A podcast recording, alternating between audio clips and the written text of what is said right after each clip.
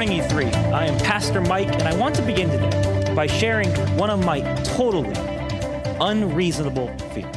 And we all have these, right? We have legitimate fears in our lives, fear that makes sense, fears that are tied to real dangerous things. And then we all have these fears that we know, when we're real honest, are totally and completely bonkers. And you're the only one who probably knows what your is, you or maybe your significant other.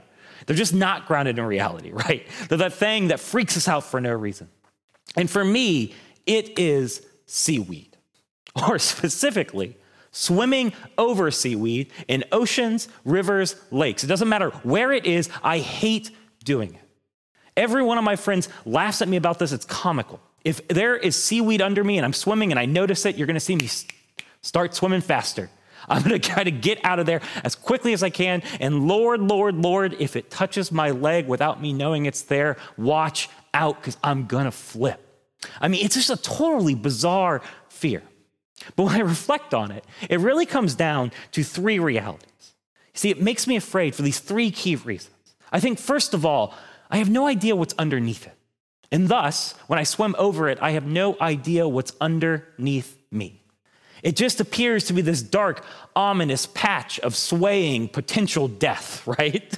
I can't tell how deep it is, and I have no idea what could be lurking within its depths. Crocodiles, sharks, piranhas, how am I supposed to know? I don't care if it's Wakulla Springs, they still might be there, right?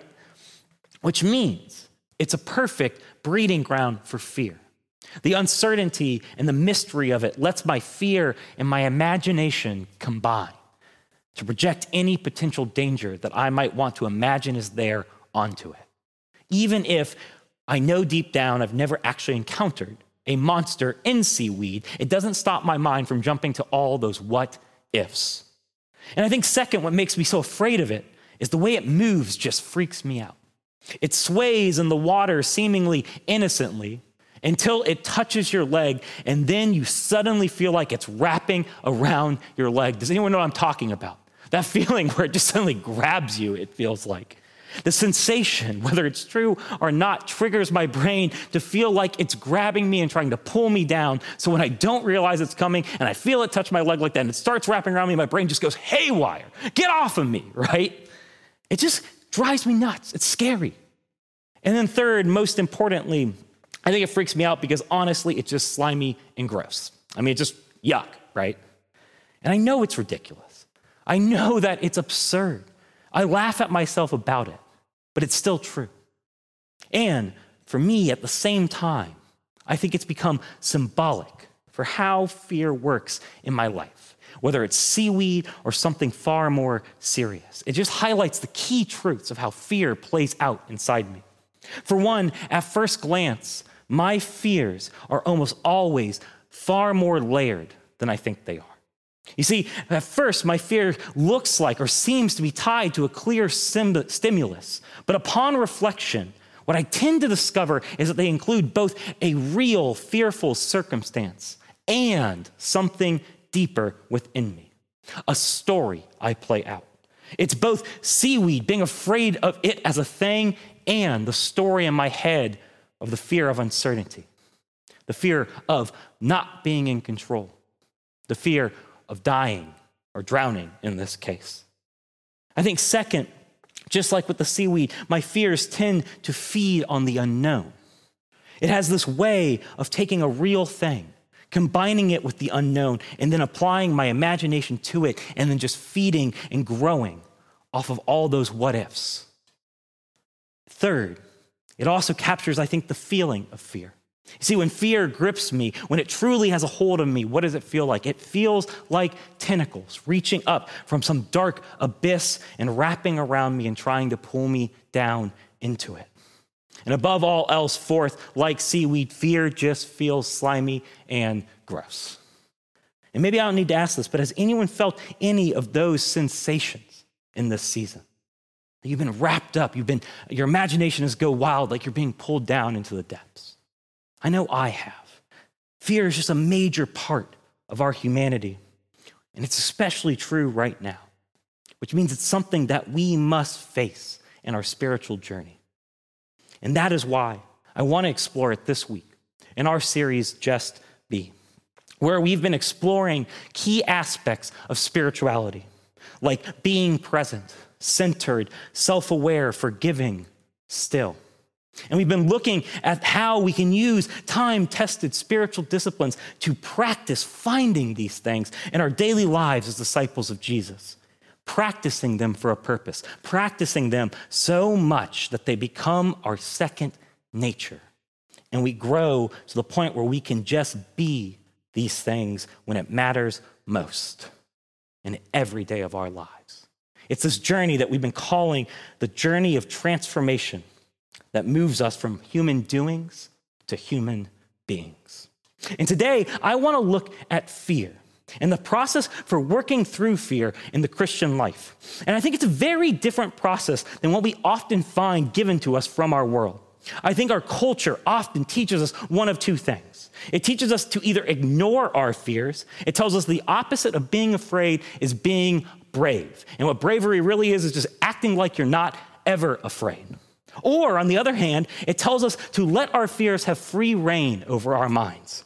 It tells us that all of our fears are exactly as bad as we think they are, and we should act accordingly. But what I have found is that in the spiritual life, we are called to respond to fear in a radically different way.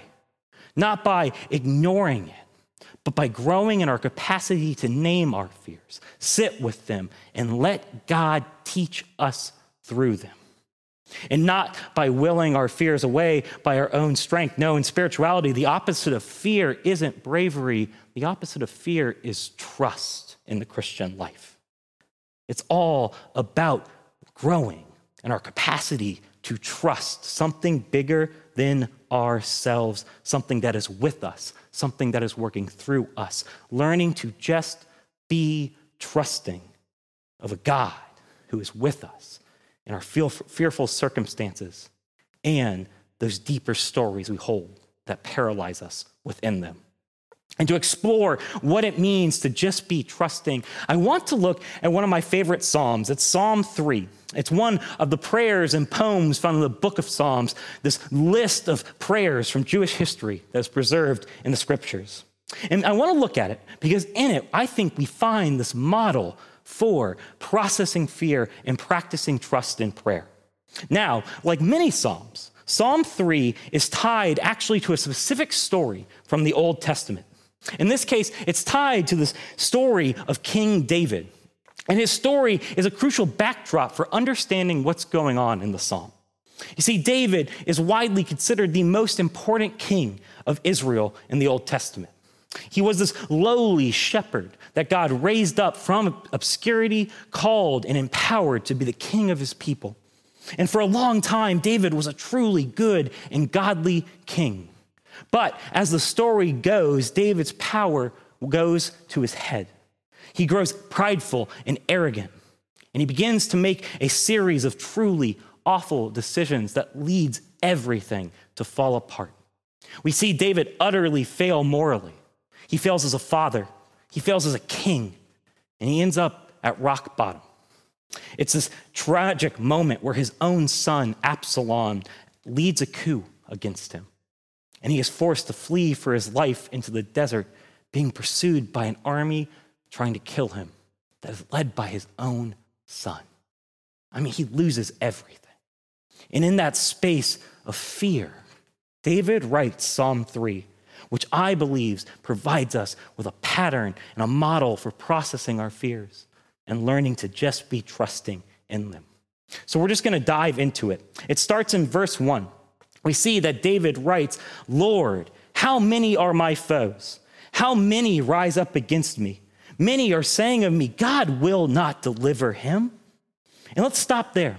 Because I actually want to walk through each step of this psalm and each step of this process, because I think it's a powerful process. So, step one, what does David start with? David begins by addressing his prayer to God which is a simple thing to say, but you have to get into your head whatever this process is, it is something that we must do with God and giving to God. We have to be in the presence of God to process through our fears effectively, and we have to be aware of that presence. And then he moves on. Step two how does David begin his prayer? He begins by identifying with vulnerability, the stimulus of his fear before God. He doesn't deny it or sugarcoat it, he just lays it out there. God, I am being pursued by my soldiers. They want to kill me. I am afraid. He just honestly names the present fearful circumstance. For me, it would be naming that seaweed has touched my leg and ah, I'm afraid, right?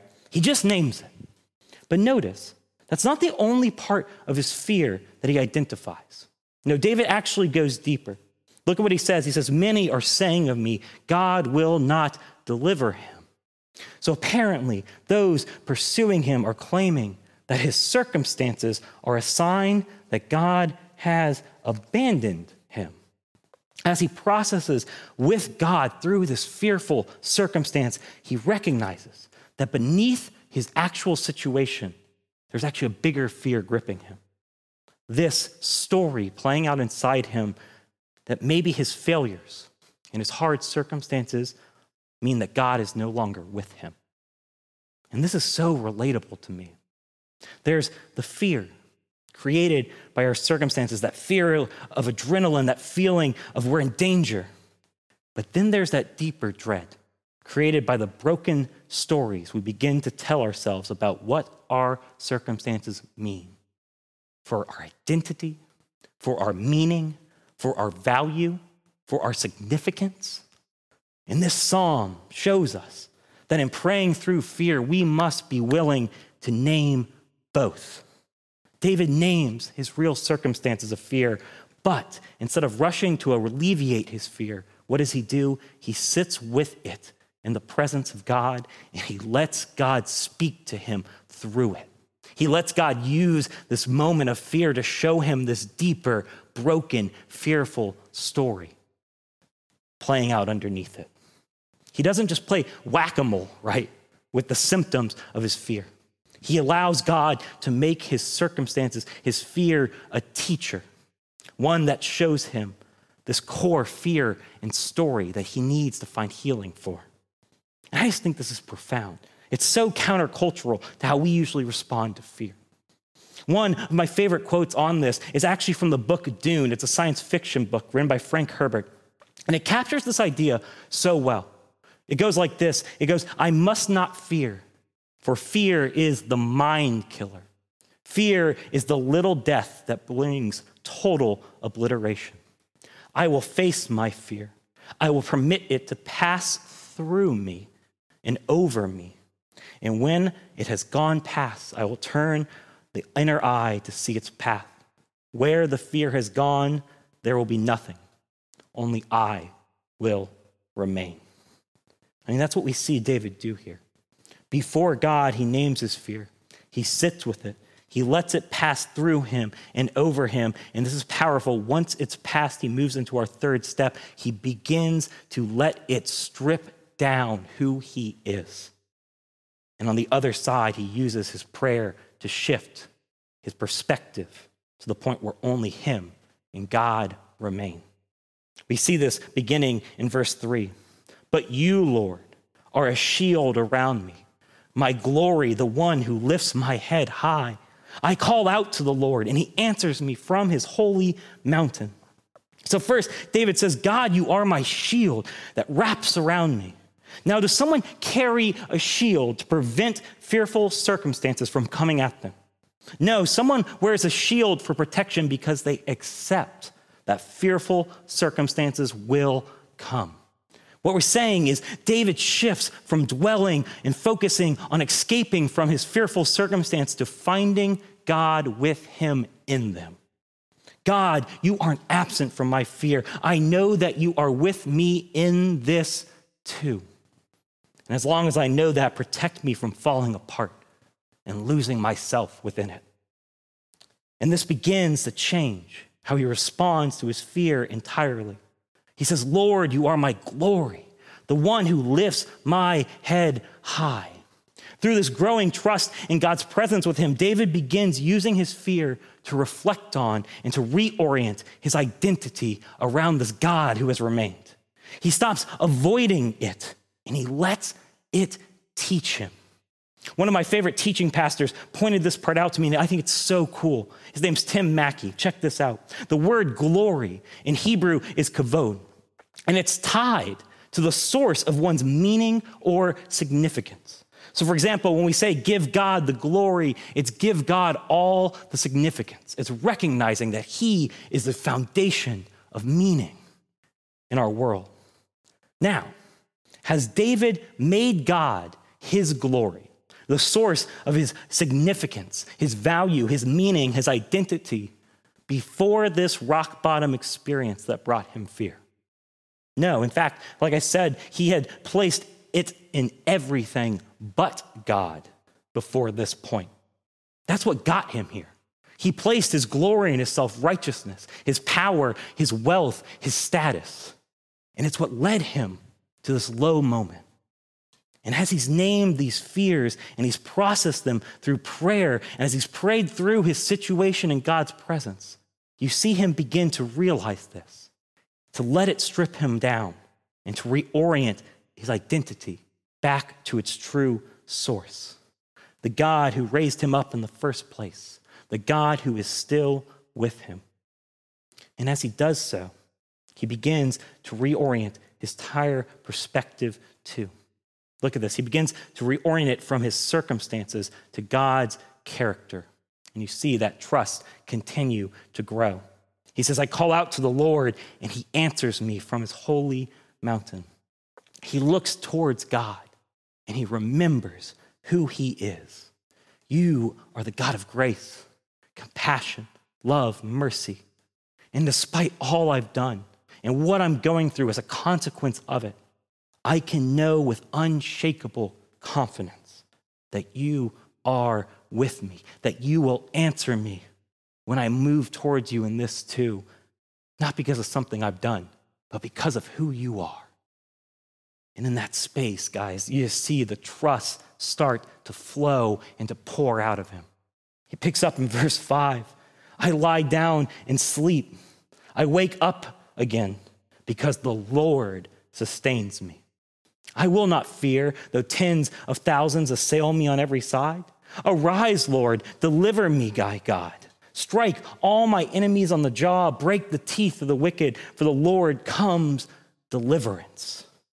May your blessing be on your people. It's this image of the true trust of surrender. And notice that David still acknowledges his emotions. He still names the fear and the anger and the injustice of his situation. But in trust, he is able to do so without being owned by them or destroyed by them. I mean, this is still hard, David says, but I give it to you, God, because I tried it my way. I tried to rely on my will to control my life, and I made a mess of it. And all I found on the other side was more and more fear. So I'm going to do something different. Instead, I trust that God alone sustains me and gives me life each day. I trust that God is with me in this too because He's always been with me. I trust that He alone can be the source of my significance and my identity. So I will let Him lead me forward no matter what comes. And I think in that trust, what we see is that David finds peace and rest that cannot be taken away from him, no matter what, not by anybody. Even if things don't get better or even if they get worse, David has found a trust that lets him sit in that and find God in it. I mean, you can see it. It's this peace and rest that only comes when someone has fully surrendered their circumstances and thus their fears to this God who he knows is with him, that he knows is good, that he knows he can trust. That's what it means to just be trusting in the midst of our fear. That is the goal of processing through it in the Christian life. I mean, it's just beautiful. But at the end of the day, we always must remember this takes practice. David didn't get to the point where he could trust God when he was surrounded without practicing it in his everyday life first, and we can't either. So I want to close with a practice for processing through fear. and building and developing this trust. It's a thing that I've done in multiple seasons of my life called praying through the Psalms. See, what you do is you take these ancient prayers that span generations of God's people. And what we, we try to do is we try to find ourselves in them through prayer. We use them to help us hear God speak in the midst of our present circumstance, like as people have done for thousands of years. It's a great and simple practice. I just want to walk through it. Here's what you do the first thing that you do is you pick a psalm and you read it out loud and you let the words sit with you. Whether they are comfortable or not, you just sit with them in silence. And then you start going line by line and you reframe your situation to find yourself within it. And I already read and walked through Psalm 3. So I'm just going to show you what this might look like if we let ourselves go through the process that we've identified in David's psalm. So, what would it look like? First, like David, as we read through the psalm, we would identify where we are experiencing fear in our lives. We would name both the specific circumstance and the story playing out and colliding with it underneath. And we would be direct, we would be honest, we'd be vulnerable. We would model David's prayer as our own. And you probably don't have foes trying to kill you led by one of your children. If you do, I'm really sorry, that's a hard circumstance. But even if that's not our specific circumstance, I'm pretty sure we all know what it means to feel like we are surrounded and being crushed, crushed by the weight of fear. So maybe it's not, Lord, how many are my foes? Maybe it's, Lord, how much is my fear of conflict with a friend right now or a loved one? How much is my fear of the hurt I've been caused by someone? How much is my fear of financial insecurity? I'm surrounded by the fear of loss or illness. You name it before God. Find yourself in the psalm. Don't hold back. Allow yourself to be honest and vulnerable. But then ask God to show you what's underneath. God, where is that fear colliding with a story in me? Where does that fear of a conflict collide with codependency or the belief that you aren't worthy of being loved? So it's leading you not to address the situation. You're just more and more afraid. Where does that fear of financial insecurity crash into that story we tell ourselves that we only matter if we produce something for someone else? So it just grips us with dread. Maybe we aren't as important as we thought. Where does that fear of illness or loss hit right at the core of that fear of not being in control or being abandoned by someone you love? Just like David, we have to name it as we work through the psalm because we can't give to God what we can't name. But if we can name it, we can keep moving through it like David did. So, what does David do next? What's the second step as I pray through this psalm? He acknowledges God's presence. God, you are my shield. You are with me. Protect the most important part of me, who I am as your child. We just ground ourselves with God with us. God, you are here. Which lets us move into that third step. We can reflect on what this fear might be teaching us. We can listen for God to use it to teach us something about ourselves. God, show me where I have misplaced my glory. What does this fear teach me about where I've placed my significance, my meaning, my value, my identity? Where have I put it on something that cannot define me or sustain me? Have I placed my glory in my wealth, in my job, in a relationship, in my ability to control my circumstances, in my ability to avoid suffering? Where is that dread what's driving me? God, help me learn from this and remember that you alone are my glory. And it moves us to this fourth step reorient your perspective from your circumstance to God's character. And keep it simple.